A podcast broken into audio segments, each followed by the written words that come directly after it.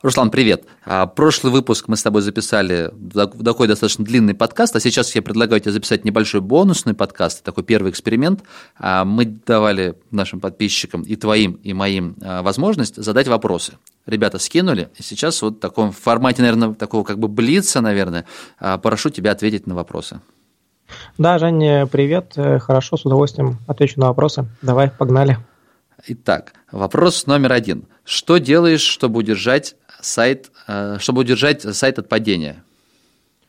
Чтобы удержать сайт от падения, я стараюсь э, регулярно публиковать на него контент. А, один, одна-две статьи в неделю у меня показывает неплохой результат на своих проектах, и я не заметил, чтобы трафик как-то значительно проседал или падал. Поэтому могу порекомендовать именно положительной динамикой публикации не забывать сайт и публиковать регулярно, да, получается? Да, не забывать сайт, показывать, что сайт живой, что сайтом занимаются, и, опять же скажу, да, публиковать статьи. А, от себя добавлю. А если это небольшие такие статьи, там, на тысячу, на полторы тысячи знаков, это влияет или нет? Или именно должен быть э, такой, ну, пускай низкочастотный, но все-таки, чтобы новые статьи давали поисковый трафик? Ну, а я считаю, что а, объем статьи не настолько критичен, сколько то, как а, она отвечает на запрос пользователя, на его интент. То есть, если вы можете раскрыть э, полностью ответ на вопрос в полторы тысячи знаков, то в этом нет ничего плохого. Публикуйте, и это будет хорошо. Ну, то есть публикация не ради публикации, а все-таки публикация полезного контента, но Конечно. пускай публикация даже... ради пользы. Угу. Окей. Следующий вопрос. А, стоит ли выбирать регион, ну, в частности, Москва, если все-таки сайт э, общероссийского такого значения? Ну, обычный информационный проект, нужно ли ему регион? А, я никогда не выставляю регион, считаю, что это делать не нужно, потому что потенциально это может э, снизить трафик.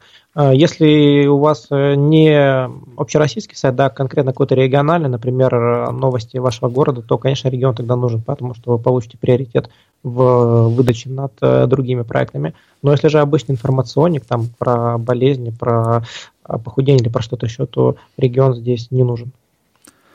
А помогает ли вот такая псевдокомпания, когда телефон, адрес на сайте там, добавлен в Яндекс справочнике, имитация, что это коммерческий сайт для информационного проекта?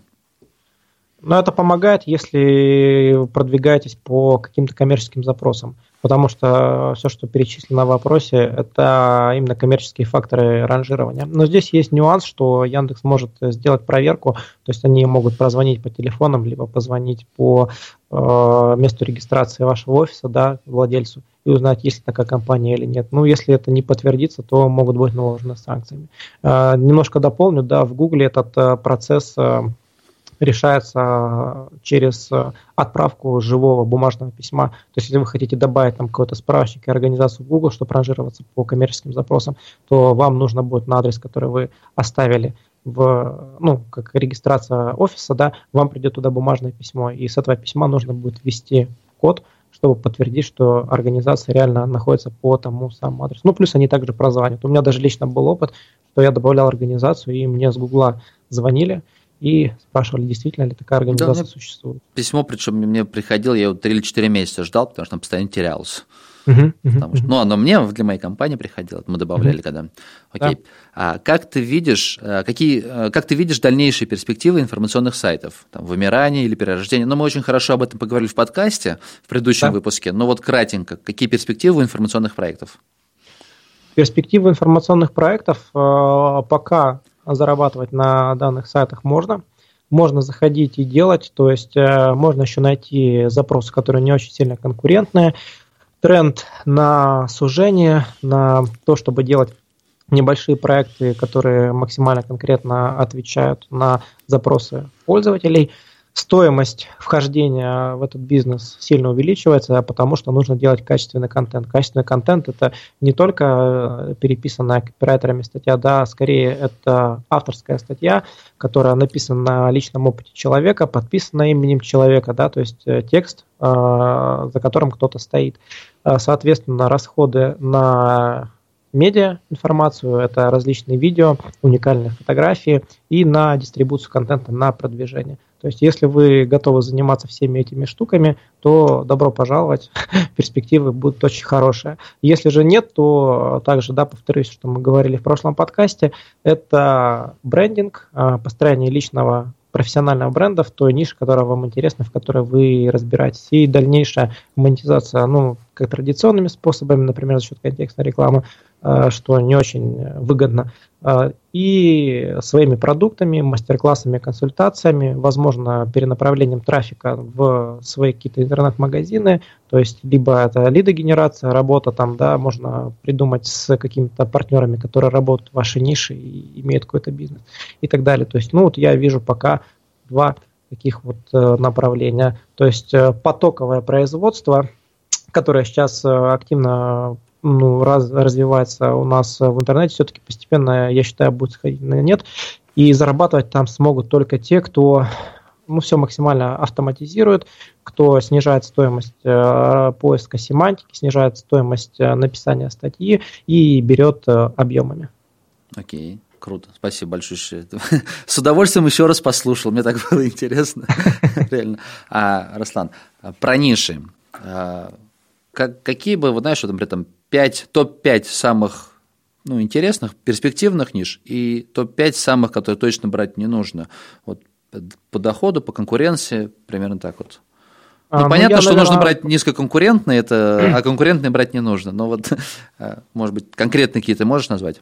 А, я бы сказал так. Стоит э, идти э, в вечные ниши с низким коммерческим э, уклоном. То есть, э, э, что у нас самое вечное? Это, условно говоря, здоровье, еда, красота, кулинария и вот все, что вот с этим связано, то есть то, что будет актуально всегда, ну там психология, отношения, вот такие вот вещи. Да, ну это они одновременно, скажем так, самые простые ниши, да, но при этом хоть самые конкурентные, но, как я вот отвечал в предыдущем вопросе, там э, всегда можно найти запросы, под которые можно написать текст и оторвать свой кусочек трафика.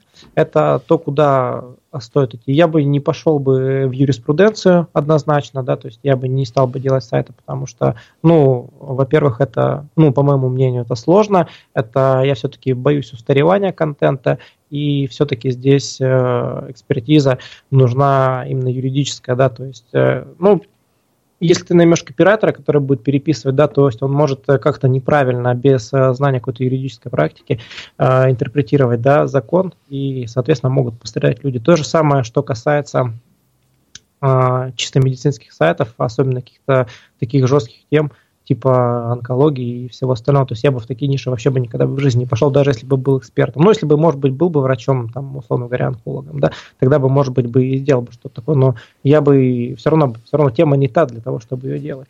И не стоит идти именно вот э, в чисто коммерческие ниши. Вот э, буквально недавно я делал аудит сайта про каршеринг. То есть, ну, мне, например, было не очень понятно э, смысл этого проекта, да, то есть там какие-то есть информационные запросы, но, во-первых, там трафика не так много, то есть э, каршеринг все-таки не такая популярная тема, во-вторых, там большая часть запросов это коммерческие запросы, да, то есть они интересуются, как, э, там, э, как вызвать, э, как, ну, там, как заправить, какие там промо-акции, коды, то есть, ну, вот такие все вещи, которые именно там завязаны на какой-то коммерческий интент, по которым будет достаточно сложно выйти в, в топ, да, именно информационному сайту. Но если там у вас, конечно, есть какой-то бизнес на это завязан, то тогда туда можно идти. Вот, и узкие сайты, там, например, какие-нибудь башенные экраны или что-нибудь типа такого, да, то есть туда тоже я бы не стал бы идти именно в рамках информационного сайта, если у вас нет никакого бизнеса. То есть, ну, опять же, да, как я повторюсь, это вечные темы с низким а, коммерческим интентом. То есть э, для информационных сайтов это темы, в которых можно побалаболить, условно говоря. Как-то так я бы сказал. Легкие. Да, да, да, да, простые, легкие, где можно написать много своего персонального опыта. Как изменились твои позиции после переезда на ЖТПС? А, и вообще в целом уже пора переезжать или давно пора переезжать ли в мастеров? Нужно ли это для инфопроекта? Вроде бы там ну, данные защищать нет необходимости. А, да, на HTTPS переезжать э, однозначно стоит, э, потому что ну, Google уже два, наверное, года, как говорит об этом, и у них это официальный фактор ранжирования. И плюс Яндекс буквально ну, пару недель назад сделал большой анонс что они тоже планируют сделать HTTP с фактором ранжирования. Что говорит в эту пользу? Что в инструментах веб-мастеров появился соответствующий значок, да, проблема, да, которая говорит о том, что сайт работает по небезопасному протоколу. Вот. И, соответственно, я думаю, что совсем скоро это будет учитываться. А, ну, я поэтому и заблаговременно перевел, то есть в, я как раз в новогодние каникулы это все сделал без проблем, чтобы как раз когда максимально снижается активность, чтобы найти какие-то проблемы. Вот, но я перевел вообще без всяких проблем. Трафик у меня не упал, даже пошел немного в рост, а, учитывая то, что я сейчас активно не публикую, только для поддержки дела, то есть есть небольшой плюс. И, в принципе, все хорошо переиндексировалось, что в Яндексе, что в Гугле я не заметил никакой просадки. Так что а, я могу, наверное, сказать, что сейчас, а, если все сделать правильно, HTTP, переезд на HTTPS, он абсолютно безболезненный и безопасный. Так что всем рекомендую делать. А важно, там, бесплатный сертификат или платный сертификат, влияет ли это? А, я никогда не пользовался бесплатными сертификатами, но я покупаю всегда самые дешевые платные сертификаты. Кто-то говорит, что между ними нет никакой разницы, кто-то говорит, что есть. Я глубоко не копал, но я лучше там заплачу условно там 300 рублей за сертификат, и все-таки мне на душе будет более спокойно, чем если я возьму какой-то бесплатный, непонятный no-name сертификат. Ну, зачем проблемы? Лучше заплатить и потом сказать, что вот, ребята, я вас купил, а мне вот такая штука прилетела, помогите разобраться. Окей. А проверяешь ли ты конкуренцию в запросах? А, если я правильно понимаю, тут подписчик пишет, а, что ты раньше не проверял их, а сейчас стал проверять. Почему это случилось? И если проверяешь, то чем ты проверяешь? И проверяешь ли ты весь пул запросов ну, для одной статьи или только главный, основной? А, да, я раньше никогда не, не заморачивался на конкуренцию, то есть э, писал за счет качественных статей, все, в принципе, работало хорошо но оно сейчас э, работает неплохо. Я начал проверять э, на финансовом проекте. А для чего я это делаю? Для того, а, чтобы избежать э, сильных конкуренций. То есть я тоже в своей статье на блоге писал, что есть мнение, что в финансы практически нереально зайти. И я ну, решил проверить, да, самый основной инструмент э, у нас в Рунете это сервис Мутагент, который дает конкуренцию по какой-то скрытой формуле, которая более-менее правильная и работает. Да, то есть там чем ниже число, тем быстрее статья выходит э, в топ. То есть это даже мной замечено. Ну и не только мной. Вот, и, соответственно, я для э, своего финансового проекта проверил все свои отобранные запросы на конкуренцию. И из них отобрал с небольшой конкуренцией там, до 10 по мутагену. Такие запросы нашлись с хорошей частоткой, и поэтому я считаю, что в принципе этот сайт должен у меня а, выстрелить. Да, то есть вот поэтому я и начал проверять, чтобы снизить риски высокой конкуренции, вернее не снизить, а свести риски высокой конкуренции mm-hmm. к минимуму. Так, а в следующем вопросе, я так понимаю, что это отсылка к твоему какому-то посту, может быть, даже из, из последних. В общем, дословно. А ты говорил, что монетизируешь сайты только контекстной рекламы. А не перестаешь ли ты верить в этот способ монетизации? А, но перестаешь ты верить в этот способ монетизации. Как ты сейчас монетизируешь или как ты планируешь монетизировать сайты в дальнейшем? Я сейчас монетизирую сайты только двумя способами. Первый – это рекламная сеть Яндекса, и второй – тизерная сеть э, Медицин Тизер.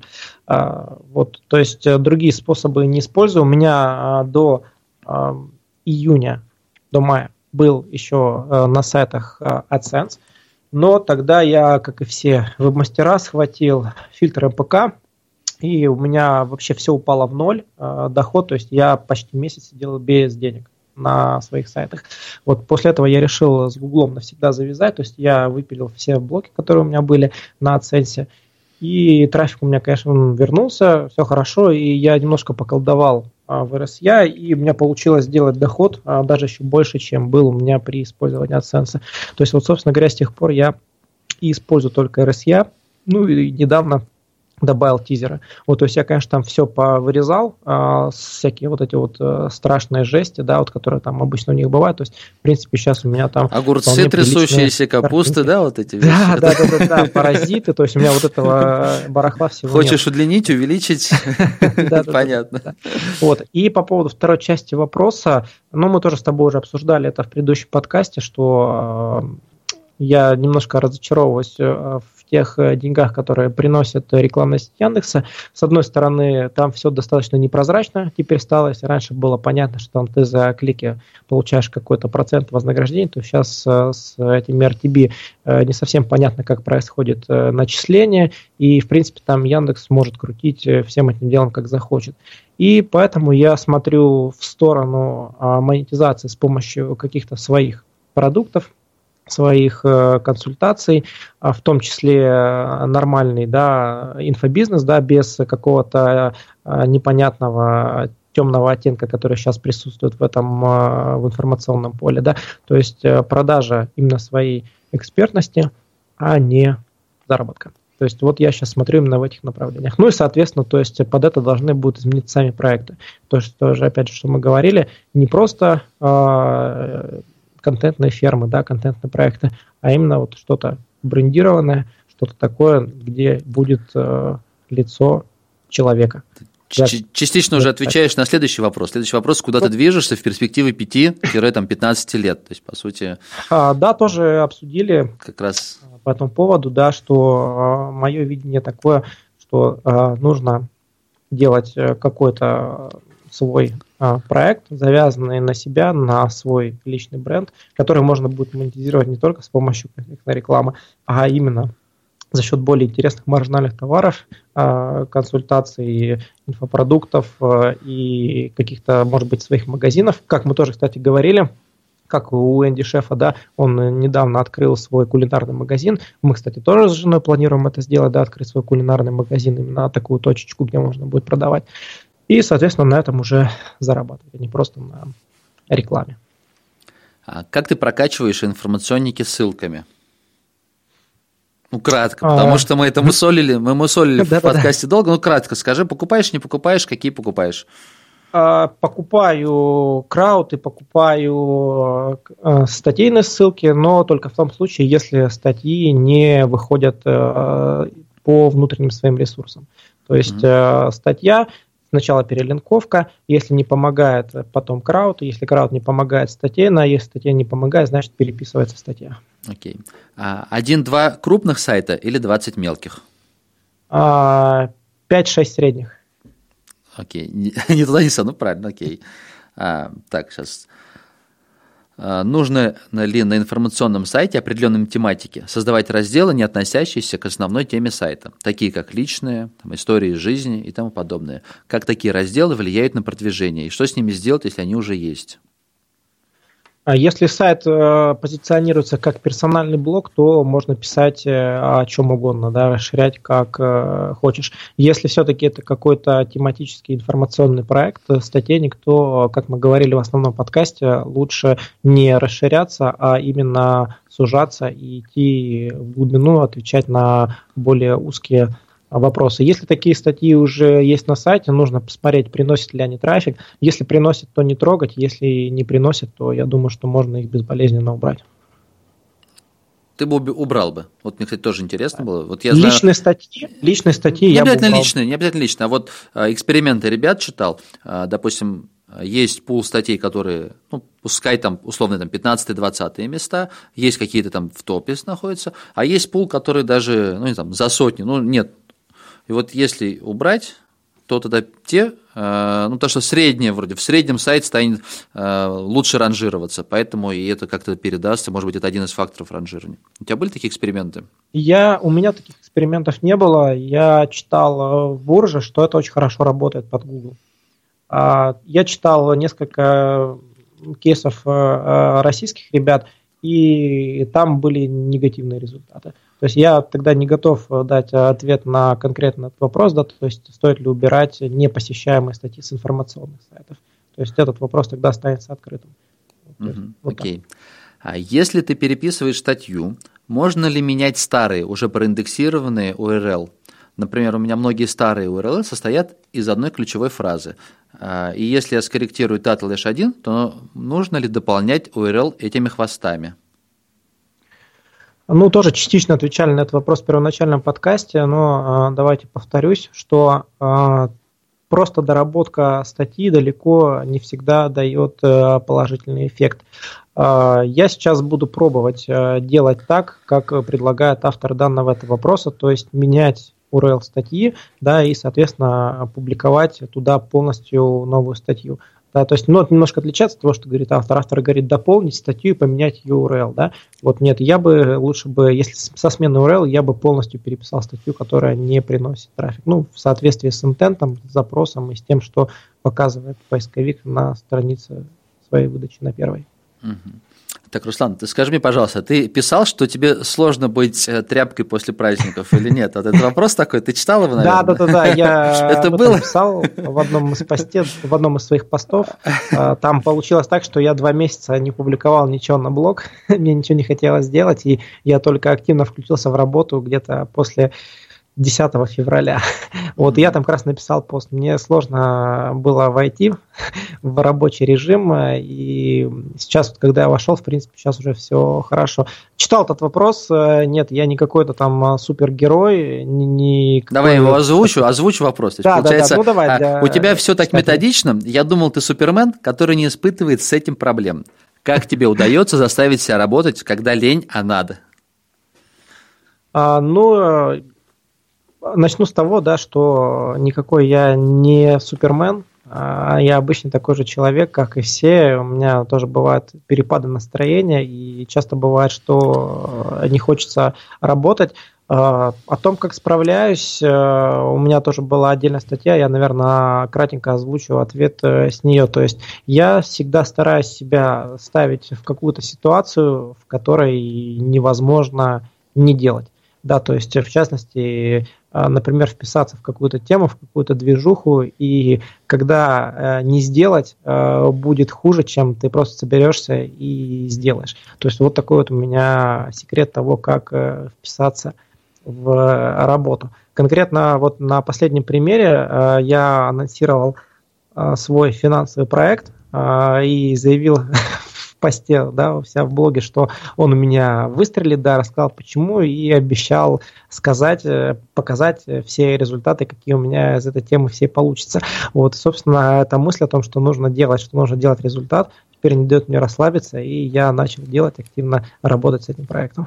Но это на самом деле мощный такой стимул, когда хочется ну, заставить да. себя, когда ты публично что-то обещаешь или просто да, говоришь, да, что ты да. сделаешь. Это у меня много раз так сработало. Это действительно, угу. ну, я всем советую, рекомендую, если хочешь что-то сделать, напиши об этом.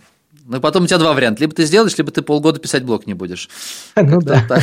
Ну, у меня так срабатывало. Окей, а, последние вопросы. А, такие они, не знаю, юморные, троллинговые. Ну, просто я знаю Антона Цугунова достаточно давно, он подписчик уже и поддерживает меня много лет, мне кажется, на протяжении... А, Антону привет, он мой тоже подписчик большой. Да, в общем, он тебя решил... У меня. Ну, так вот, типа потроллить. В чем смысл жизни? И самое главное, зачем тебе все это надо? Ну, наверное, я не поддамся на его троллинг и отвечу в какой-то степени серьезно на оба вопроса. Первый вопрос, в чем смысл жизни для меня, наверное, смысл самой жизни, да, то есть э, нет какой-то конкретной цели, есть процесс, которой ты что-то делаешь э, и получаешь результаты, и получаешь от этого удовлетворение. То есть, да, там много об этом тоже говорилось и пишется, что э, счастье, ну и для меня там, допустим, счастье, смысл жизни это в какой-то степени синонимы. Это не какой-то конкретный результат, да, это путь там, да, от начала и до конца. То есть, ну вот смысл жизни в том, чтобы что-то делать и делать что-то полезное и получать за это какую-то обратную связь и чувствовать себя счастливым. Да, то есть, ну, для меня пока смысл жизни, наверное, что-то типа такого.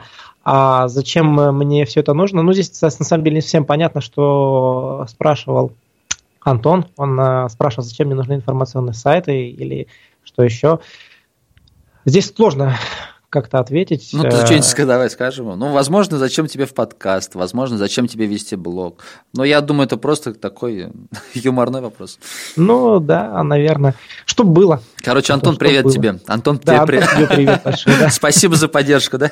Ладно, да. Руслан, спасибо большое еще за этот бонусный выпуск. Все, а, да, поэтому завершаем. Всем, ребят, пока. Я буду, наверное, попробую как эксперимент в следующих выпусках тоже с гостями записывать такие небольшие бонусные штучки. Вот, э, так что оставайтесь с нами, будьте на связи. Да, все, спасибо. спасибо большое за приглашение. Давай, все, до связи. Пока-пока. Все, всем пока.